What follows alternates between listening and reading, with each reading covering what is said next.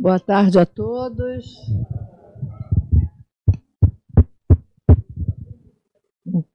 Hoje é segunda-feira, dia de nós estudarmos o Evangelho segundo o Espiritismo. Vamos dar início ao nosso, à nossa reunião de hoje. Boa tarde, seja bem-vinda, como sempre. E antes de entrarmos no assunto de hoje, a nossa irmã Eliana vai ler o texto de preparo para que nós possamos entrar no ritmo, em sintonia com o ambiente e com o estado de espírito que nós viemos buscar aqui. Eu pediria, por favor, a gentileza de tirarem o som do celular, porque vocês não imaginam como isso atrapalha quem está apresentando o estudo, quem está prestando atenção no estudo, quem está dormindo também. Atrapalha um bocado. Então, por favor, tirem o som do celular.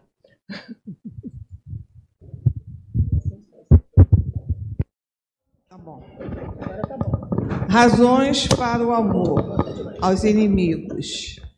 Livro Evangelho por Emanuel, Espírito Emanuel, Psicografia Francisco Cândido Xavier. Os inimigos, queiramos ou não, são filhos de Deus, como nós e, consequentemente, nossos irmãos, para quem Deus providenciará recursos e caminhos, dentro da mesma bondade com que age em nosso favor.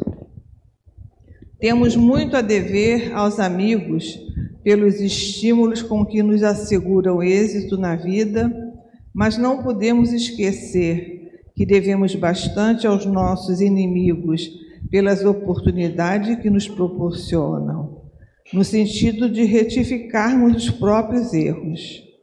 O adversário é mais propriamente aquele que sulca a nossa alma, a feição do lavrador que cava na terra, a fim de que produzamos na seara do bem, na seara do bem. O amor pelos inimigos dar-nos-á excelentes recursos contra o desajuste circulatório, a neurose, a loucura ou a úlcera gástrica, sempre que estejamos em tarefa no corpo físico.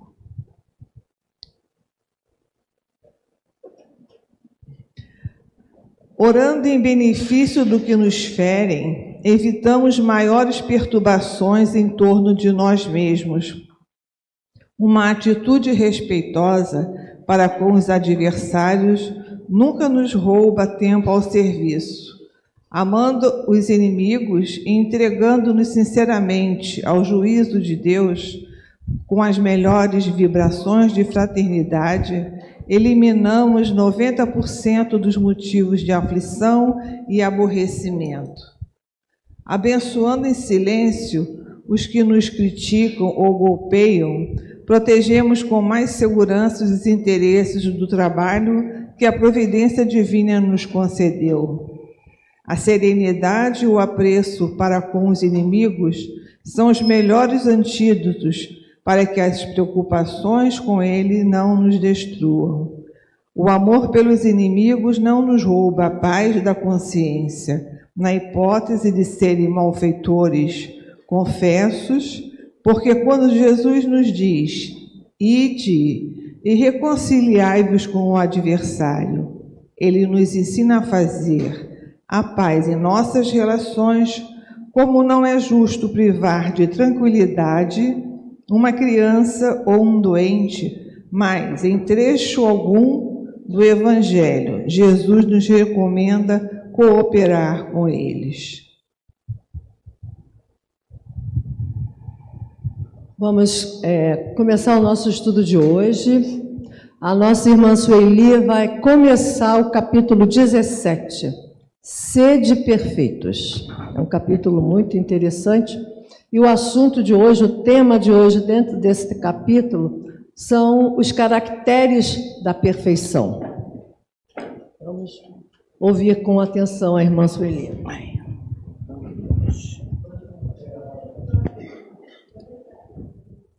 Boa tarde para todos. Sejam todos muito bem-vindos a essa tarde quente, mas vamos aproveitar um pouquinho desse ar refrigerado que acalma a nossa o nosso corpo fatigado, cansado, encalorado, Vamos nos acalmando devagarzinho, para que, ouvindo as palavras do Evangelho, recebamos igualmente o benefício daqueles cuidados que eu sempre lembro às segundas-feiras.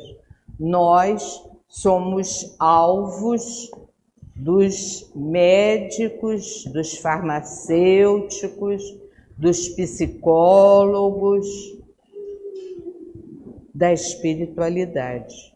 Então, enquanto nós vamos ouvindo o estudo do Evangelho sobre, é, é, sob o prisma é, do Espiritismo, fiquemos também bem relaxados, esperando essas inoculações, né? Essas injeções de ânimo, de saúde, de alegria, de paz, de esperança, de tudo isso que nós precisamos para viver em paz. Bom, então estou tendo a honra de iniciar o capítulo 17, que tem por título sede perfeitos. Nós só vamos estudar dois itenzinhos que tratam dos caracteres, quer dizer, da perfeição. O que é preciso para se dizer que alguém é perfeito? Então, a gente parte é, dos ensinamentos de São Mateus, lá no versículo 5, 44, 46, 47, 48. Então ele diz assim: Amai os vossos inimigos, fazei o bem aos que vos odeiam. O odiar aí, lembrem aquele sentido bíblico, amar menos. Não é ficar com raiva, com ódio, não é isso não. É amar menos. E orai pelos que vos perseguem e caluniam. Por quê? Se somente amardes os que vos amam, que recompensa tereis disso? Amar e ser amado é o paraíso, né? Não fazem assim também os publicanos? Gente, publicano é cobrador de imposto. Já naquela época a gente não gostava de cobrar de pagar imposto. Então eles eram mal vistos. Se unicamente saudardes os vossos irmãos, que fazeis com isso mais do que outros? Não fazem o mesmo os pagãos? Pagãos é aquele que não era cristão, aquele que não seguia os princípios do Cristo. É isso. Sede, pois, vós outros perfeitos, como perfeito é o vosso Pai Celestial. E aí a gente começa a pensar.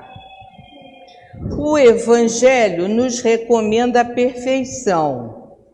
Mas que perfeição? A perfeição material? Um corpo perfeito, todo, todo certinho. A perfeição espiritual, aquele que tem um espírito mais elevado do que o normal, que é, é fraterno, que antes dos seus interesses bota o interesse daqueles com quem ele convive. Será que é a perfeição intelectual? Quer dizer, a gente, quem é sábio, já chegou na perfeição? Pouco provável, né? Que hoje em dia, com a quantidade de conhecimento, ter uma perfeição intelectual, saber muito, a gente sabe alguma coisa de uma coisinha só do, do conhecimento humano. Mas também a gente pode interpretar assim, quer dizer, não ter todas as faculdades mentais funcionando direitinho, não ter nenhuma perturbação de ordem do conhecimento, do, é, de aprender, será que é isso? A perfeição moral, será que é isso? Qual dessas? Acreditamos que a recomendação evangélica refira-se à perfeição espiritual, pois, alcançada a perfeição espiritual, as outras se lhe seguirão. Se a gente consegue é,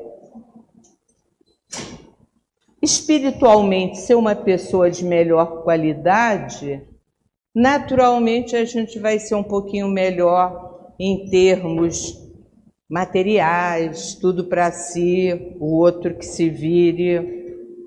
A intelectual, eu sei, ele que estude para aprender. Ou a perfeição moral. E o que é a perfeição espiritual?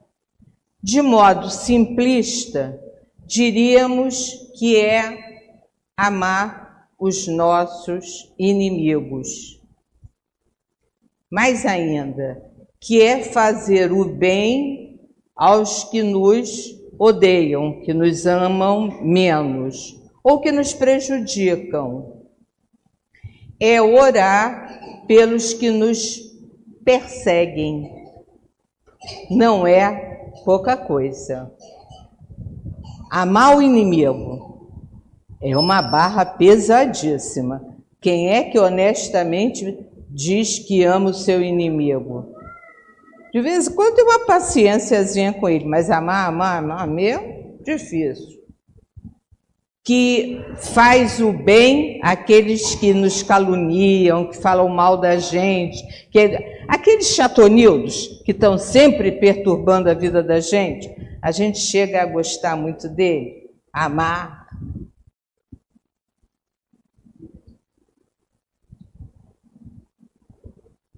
Isso aí conseguir essa perfeição espiritual é a razão pela qual a gente já aprendeu que tem que morrer e renascer.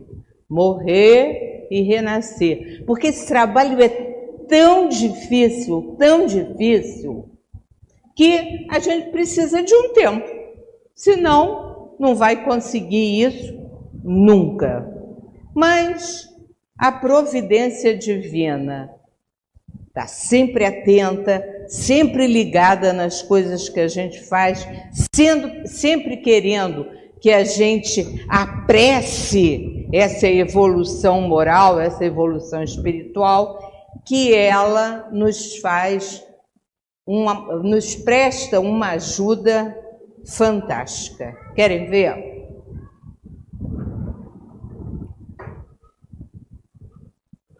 A perfeição pode ser absoluta ou relativa.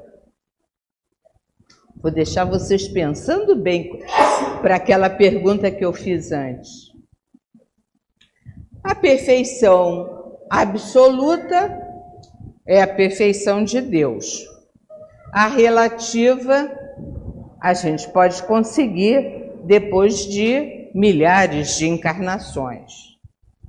Em todos os outros seres, só existe a perfeição relativa, nós. A essência da perfeição relativa, como é que eu consigo isso? É a caridade, a qual se constitui de bondade, piedade, amor ao próximo, renúncia, ou seja, usando aquelas palavras que a gente quase não usa, benevolência, indulgência, devotamento. Então pensa bem, para eu conseguir ser relativamente perfeito, eu tenho que ser extremamente bondoso, piedoso, tenho que amar ao próximo como a mim mesmo e tenho que praticar um amor incondicional. A perfeição relativa pode ser avaliada em graus, os quais correspondem à extensão do amor praticado. Assim, amor a si próprio, amor à sua família, amor ao trabalho, ao estudo, aos amigos, à pátria, a um ideal. Quer dizer, vejam só, a perfeição relativa é tão difícil que ela é graduada. A gente não consegue ter tudo assim de uma vez só, não. É difícil, muito difícil. Então, vê só, quando a gente diz que a gente precisa se amar para amar o outro, é uma coisa muito séria. Se eu me flagelo, se eu me machuco, como é que eu não vou machucar o outro? Primeiro, eu tenho que gostar de mim mesma. Posso não ser a melhor coisa do mundo, mas sou eu. Então, eu me gosto, querendo ou não. Eu preciso gostar da minha família, que afinal de contas, são eles que me dão é, o apoio, a proteção, as condições de sobreviver. Eu preciso gostar daquilo que eu faço. Eu tenho que trabalhar com prazer, seja o trabalho que for. Mas eu tenho que fazer o meu trabalho com muita satisfação, com muita alegria. Eu, se puder, tenho que gostar muito de estudar. Estudar não quer dizer estar dentro da escola. A escola é um lugar onde a gente estuda, mas a gente estuda numa porção de outros lugares. A gente estuda dentro da casa da gente, na cozinha, quando a gente está aprendendo a fazer um doce, a fazer uma comida nova. A gente está estudando, está observando. Se eu misturar tanto de manteiga, vai ficar ruim. Se eu puser açúcar demais, uh, vai ficar melado. Se eu puser muito sal, fica insuportável. Vou ter que beber água para caramba. Eu não estou estudando. Quando eu lá na, vejo meu filho com dor de barriga e eu fico pensando, meu Deus, o que, que eu vou fazer para essa criança melhorar? Eu não estudo aquilo que eu tenho de conhecimento meu, aquele conhecimento que faz parte do conhecimento da família. Ah, se eu fizer um chazinho de erva doce, ele vai se acalmar. Pode ser que assim a dor que ele está sentindo diminua. Ah, lá em casa a gente sempre fazia um melhoralzinho todo é, esfarelado para criança pequena tomar e nem perceber, e nem jogar fora, nem cuspir. Então, isso tudo, todos esses conhecimentos, que nós guardamos na nossa lembrança são formas de estudo que a gente experimenta. Se der dor de barriga, não dou mais esse remédio para o garoto. São coisas a gente estuda não apenas na escola, a gente estuda dentro da casa da gente, observando as coisas que acontecem. Mas a gente pode ter amor, outro grau, amor aos amigos. Quantos amigos não se colocam na frente do tiro que alcançar o nosso compadre? Isso é um amor levado ao extremo, por a própria vida para salvar alguém que a gente quer muito bem. Amor à pátria. O que que os soldados fazem quando eles saem para o combate? É puro sentimento de amor à pátria. Não há dinheiro que pague a nossa vida e eles vão para lá por qualquer dois tostões. Então, é,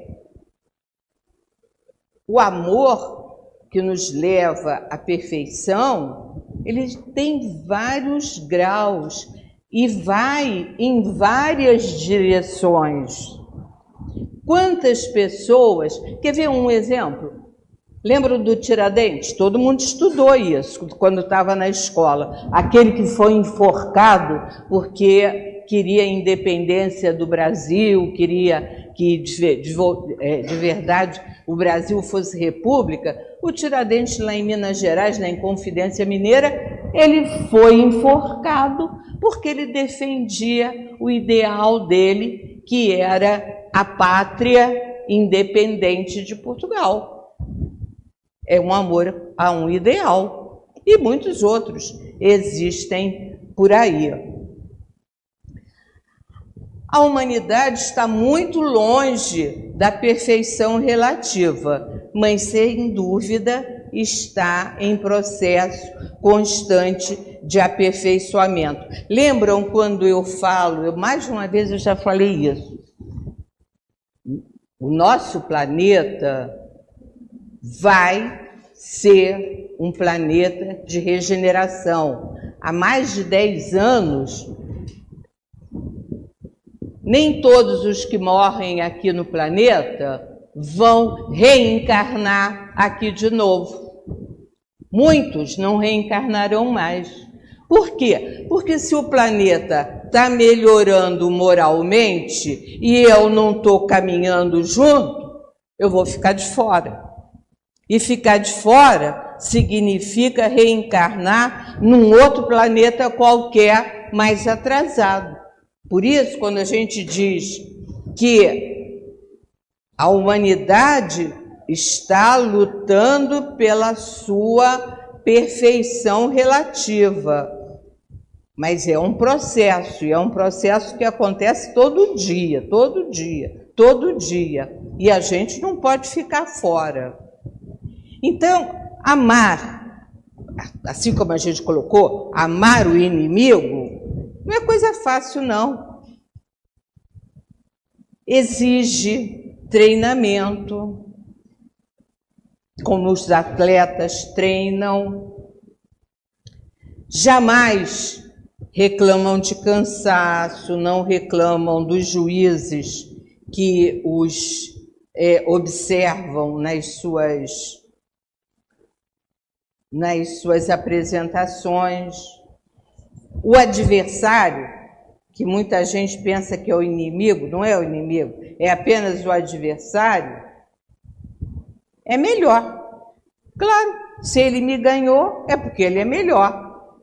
Então eu é que tenho que descobrir quais são os meus pontos fracos, porque eu quero obter a minha perfeição, seja ela como for, tem que ser um pouquinho melhor.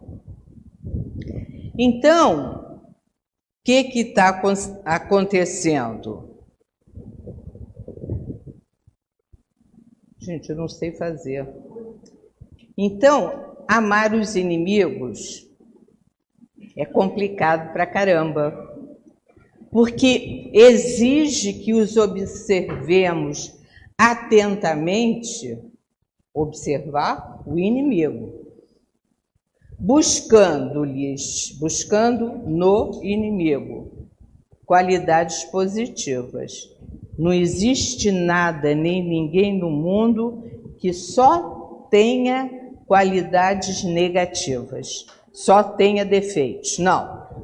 O maior criminoso deve ter alguma coisa boa no fundo do coração.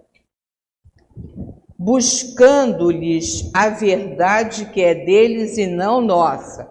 A gente também acha que o outro é adversário da gente ou é nosso inimigo porque pensa diferente da gente. Não é assim, não. A gente tem que respeitar o pensamento do outro, porque cada um de nós tem uma verdade. A verdade é uma coisa que não é absoluta. Cada um tem a sua verdade, não é não? Por isso é que nós temos que nos respeitar. Porque a verdade de cada um depende da vida que cada um levou. Depende é, da instrução que cada um tem. Depende do coração de cada um.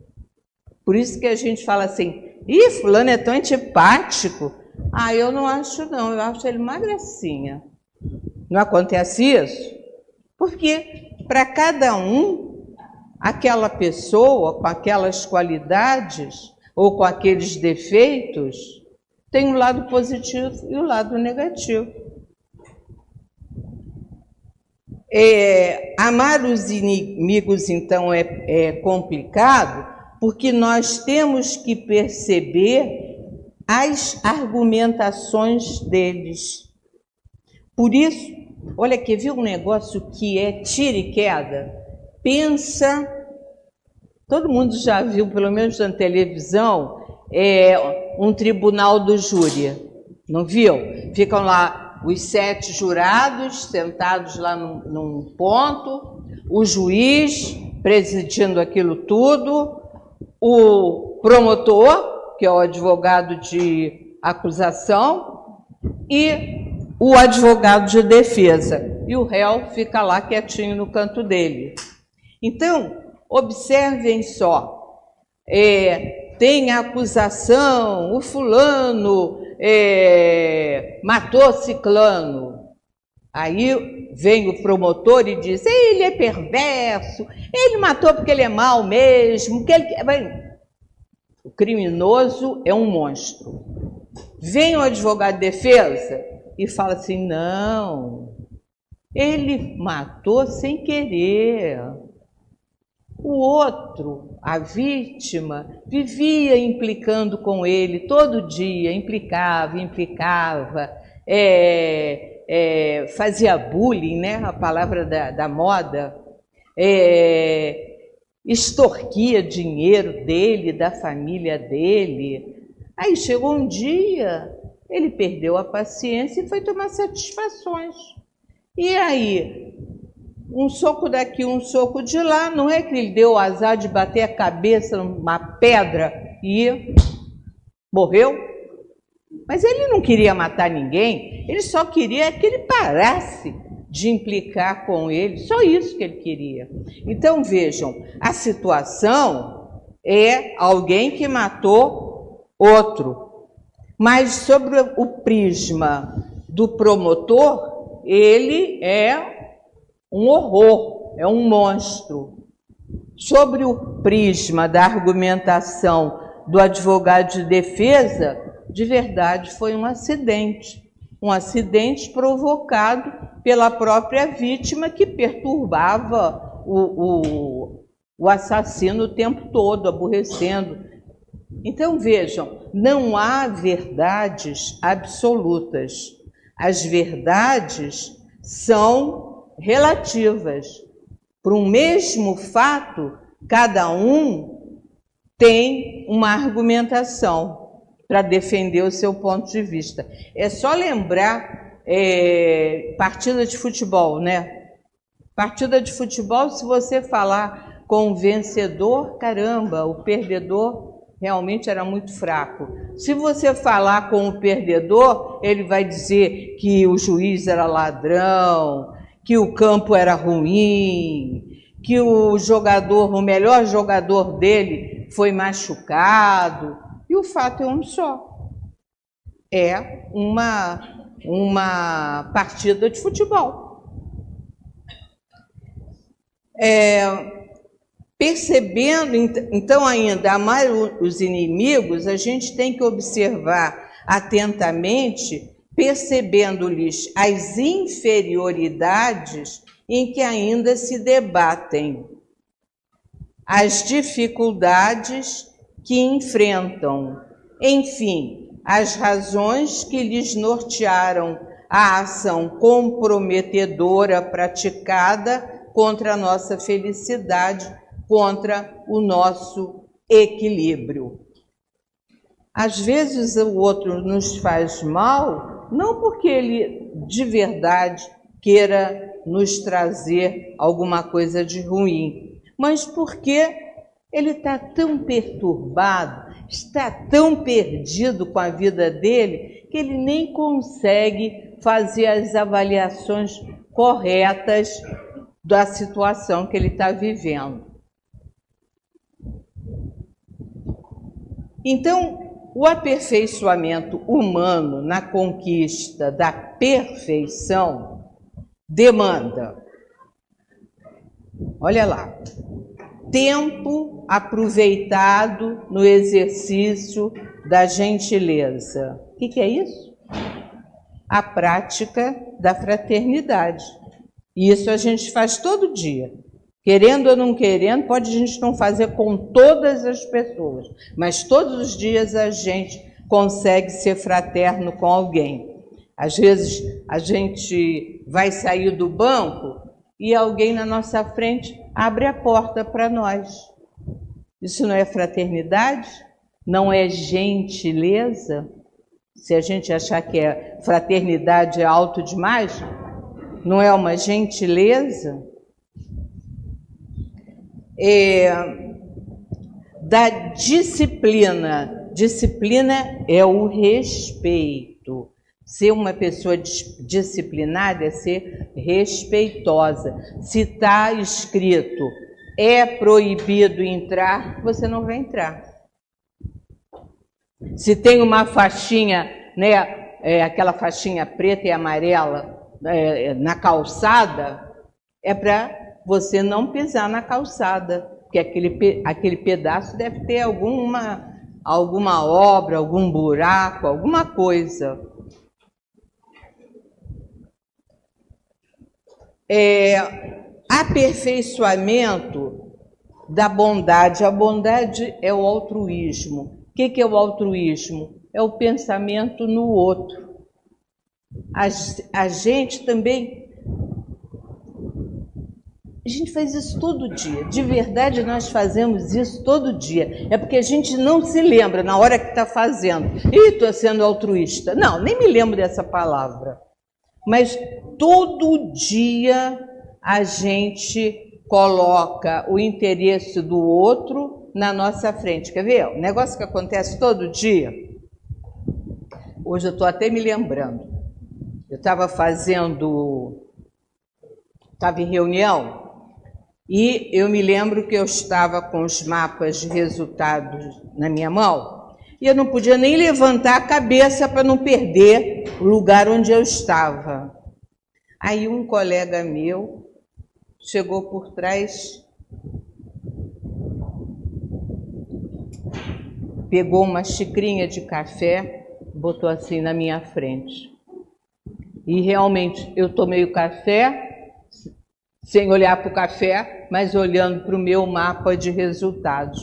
Isso é gentileza, isso é altruísmo, isso é carinho, isso é avaliar o esforço do outro e trazer alguma coisa delicada para o outro.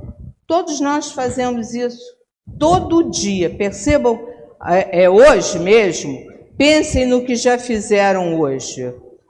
Quantos atos de gentileza, quantos atos de bondade, quantos atos de fraternidade, de amor ao próximo, vocês já não praticaram hoje? Com certeza, só se estivessem dormindo. Mas se estiver acordado, com certeza que já fez alguma dessas coisas no dia de hoje. É, o aperfeiçoamento do homem exige que ele mobilize os bons sentimentos, o raciocínio claro, quer dizer, a inteligência, o foco e a boa vontade. Isso nós fazemos o tempo todo. É, usar bom sentimento, o tempo todo a gente faz isso, senão a gente morre de dor no, no estômago ou o nosso fígado, fígado se destrói. É, inteligência, ai de nós que não tenhamos inteligência, a gente não consegue nem atravessar a rua. É, foco, claro, imagina se eu estou fazendo um mingau e me distraio na hora que eu estou fazendo mingau. Vai embolotar tudo, vai ficar uma porcaria.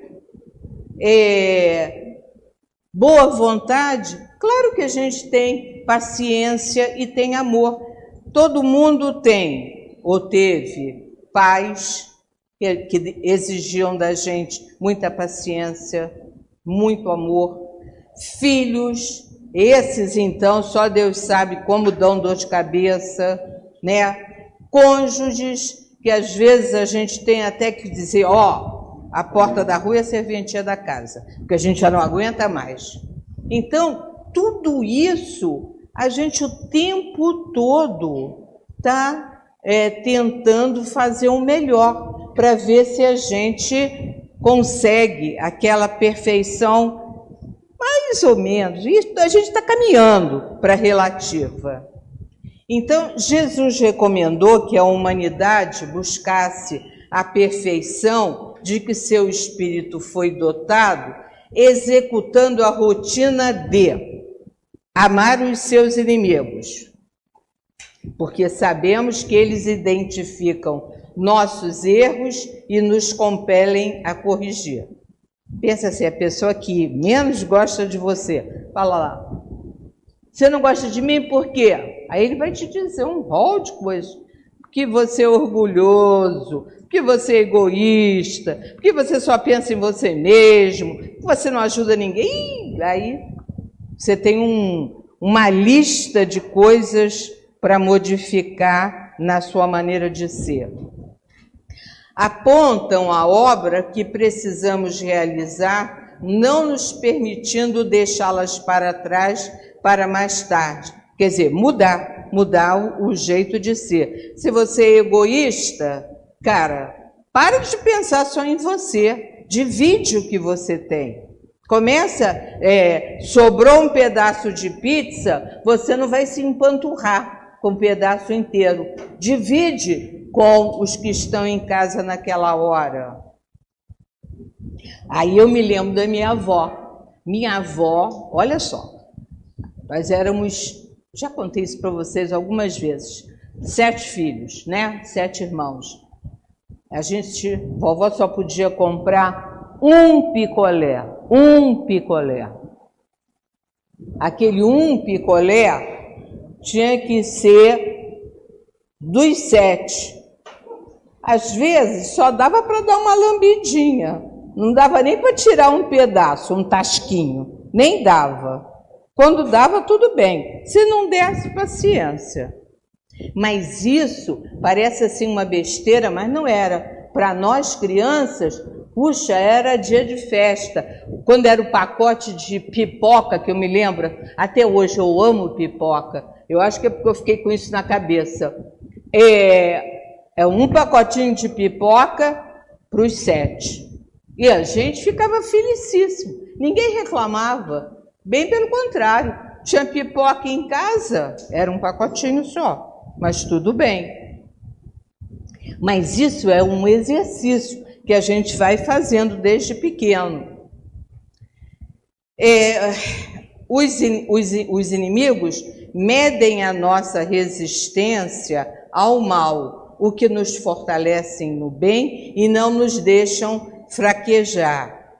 Observam as nossas ações testam-nos o tempo todo, ajudam-nos a nos reajudarmos por meio da sua crítica constante e ferina. O inimigo está lá sempre atento, anotando as bobagens que a gente faz.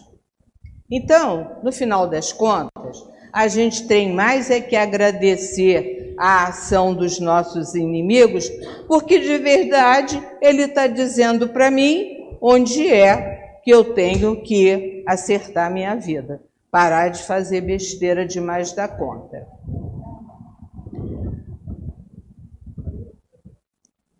Em matéria de aperfeiçoamento, é indispensável coragem para começar. Amar os inimigos e orar por eles não significa que devamos nos ajoelhar em pranto e penitência aos pés dos nossos adversários, mas significa que vivamos de tal forma que eles se sintam auxiliados por nossa atitude e pelo nosso exemplo. Então, eu tenho que conquistar aqueles que não me amam. Esse é o fato. Se eu quero ficar numa boa, ficar bem, eu não posso ter inimigo. O outro pode até nem gostar tanto assim de mim, mas não vai poder reclamar de mim que eu fiz alguma maldade, que eu botei um empecilho para ele não andar para frente, que eu tornei o dia dele muito ruinzinho por conta da minha ação ou da minha omissão. Os inimigos são adversários que não concordam conosco ou são aquelas pessoas que se revoltam com a nossa intolerância. Os primeiros são inev inevitáveis, claro, não tem jeito. Nem todo mundo tem que pensar igual a mim. Eu é que tenho que me adaptar a cada situação. Os segundos podem ser evitados se não lhes formos sistematicamente opositores, se não forem sujeitos a ameaças silenciosas, se não forem objetos da nossa antipatia gratuita, se não forem tratados com prevenções e sarcasmos. Quer dizer, há inimizades que somos nós que provocamos, né? Se a gente fica chateando o outro o tempo todo, claro que ele não vai ser nosso aliado. Claro que ele não vai ser nosso amiguinho. Não é assim que funciona. É, a gente não fala sempre. A gente para viver bem, a gente precisa ter jogo de cintura. Jogo de cintura é isso. É ter as suas ideias, mas saber contemporizar com o outro porque você tem certeza que você não é dono da verdade. Isso a gente tem que ter o tempo todo na cabeça. Não sou dono da verdade, não sou a pessoa mais justa do mundo, não sou o melhor ser nessa terra. Se a gente identificar o quão nós somos ainda portadores de vícios, de comportamentos ruins, vai ficar mais fácil da gente lidar bem com o outro, ter jogo de cintura nas situações mais difíceis da vida. Agora eu vou responder aquela pergunta que eu fiz lá na frente, quando eu falei da bondade da providência divina. Olha lá. Amar os inimigos nos é facilitado pela providência divina quando recebemos como filhos, como pais, cônjuges, familiares, antigos adversários. Percebemos ainda revanchismos entre familiares e parentes mães atenuados pelo convívio diário, pela dependência econômica, pelas exigências sociais que obrigam, por exemplo, cônjuges a se manterem juntos, exercitando a paciência e a tolerância e abrandando o orgulho. Às vezes, Acho que vocês já devem ter ouvido isso. Eu já ouvi muitas vezes. Esse garoto nem parece filho do pai e da mãe que tem. Parece que é filho do vizinho. Pior que é verdade. Muitas vezes o casal recebe na sua família, nasce deles dois, um espírito que foi inimigo deles, de um e de outro.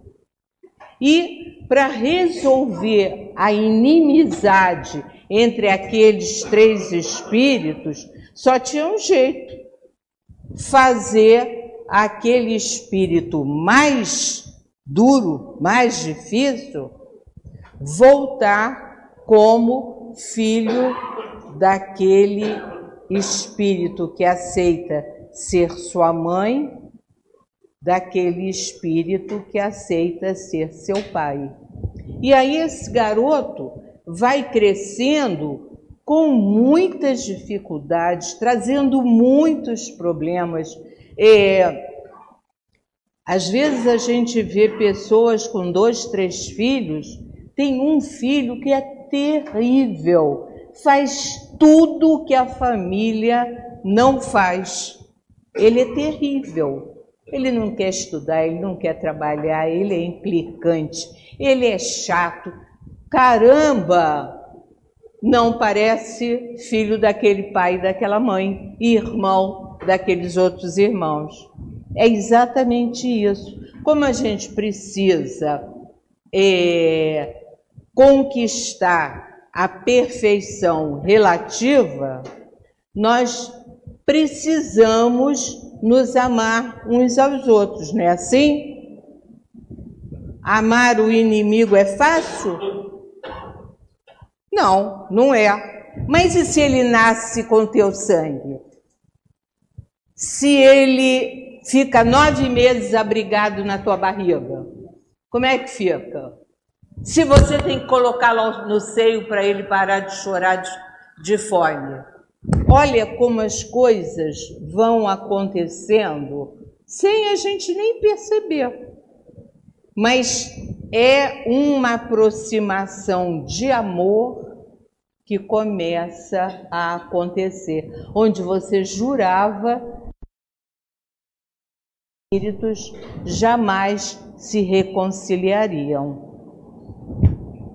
Bom, fazer o bem aos que nos rodeiam, fazer o bem a quem nos incomoda, prejudica, que não nos é simpático, é muito difícil.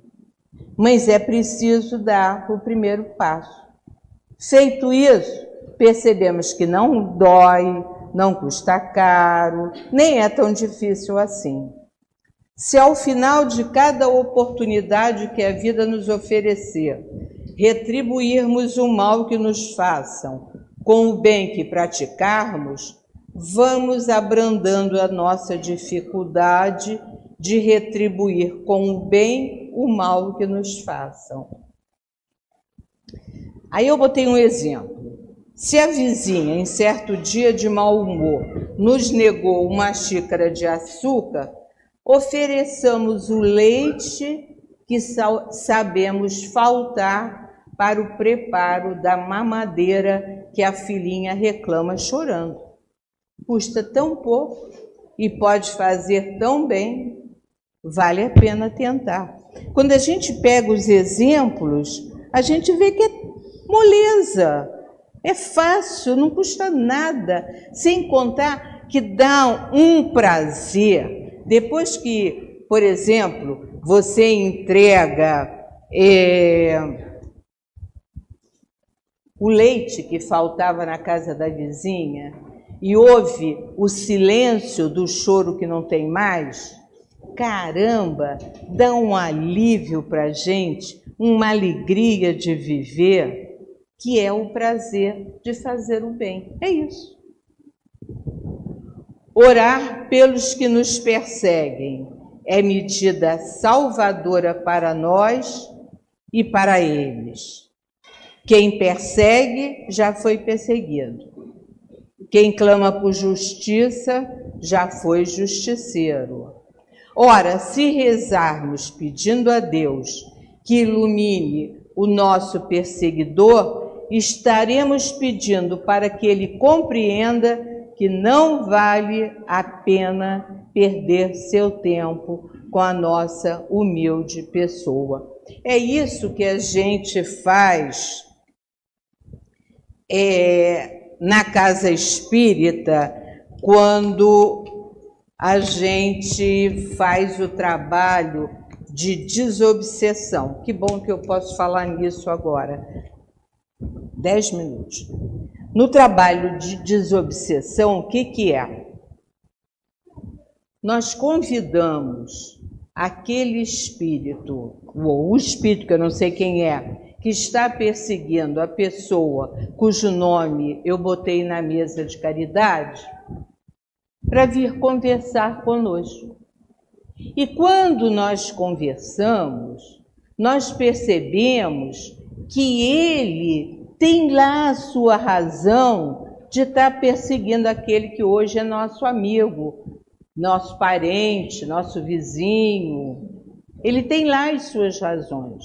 Só que esse que ele persegue já ganhou um corpo, já está na materialidade, já está tentando avançar no tempo e no espaço. E ele, que foi quem mais sofreu, não ganhou um corpo novo.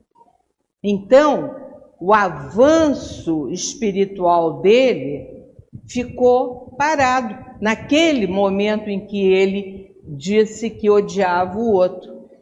Então, Vejam bem, o perseguido está avançando, o perseguidor parou no tempo e no espaço.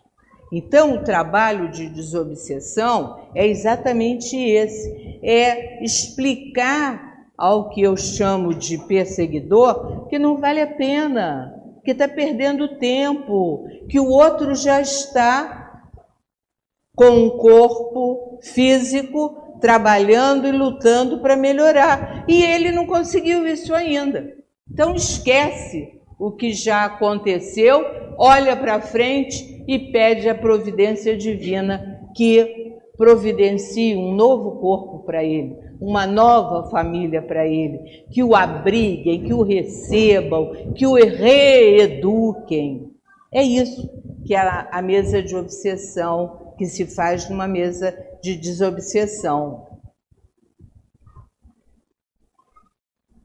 Desta forma, estaremos pedindo por nós mesmos, que já fomos perseguidores, destes que hoje nos perseguem.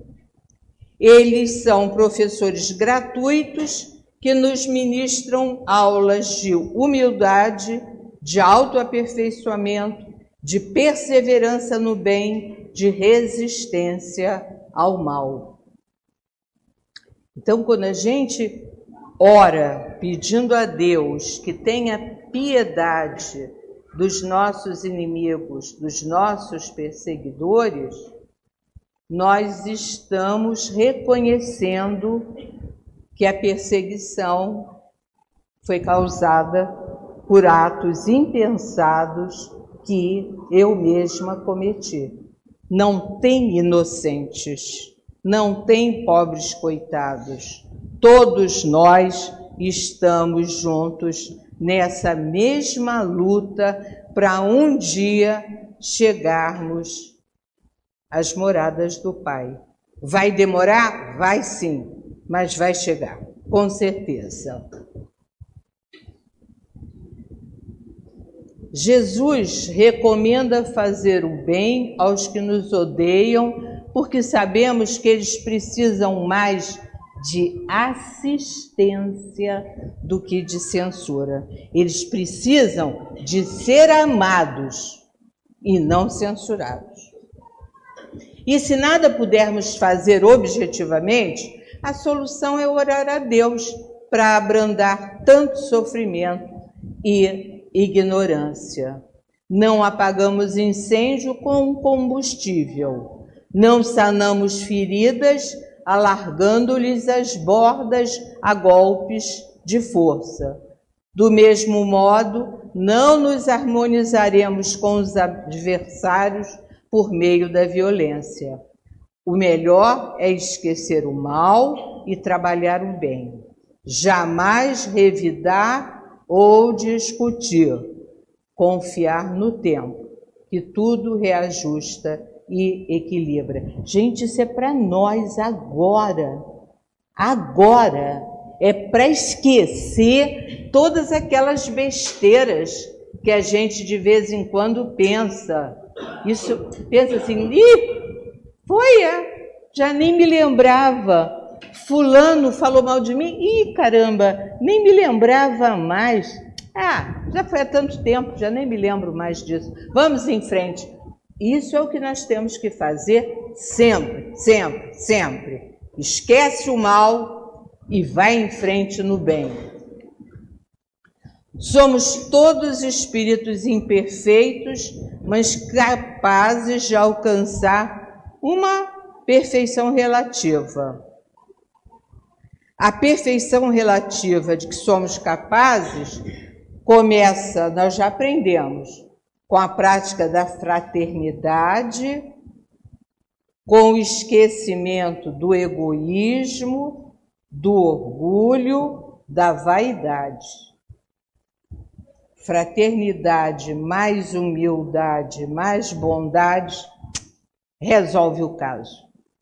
Fraternidade, bondade e humildade. Fica tudo muito bem, obrigada. Amigo, quer mudar?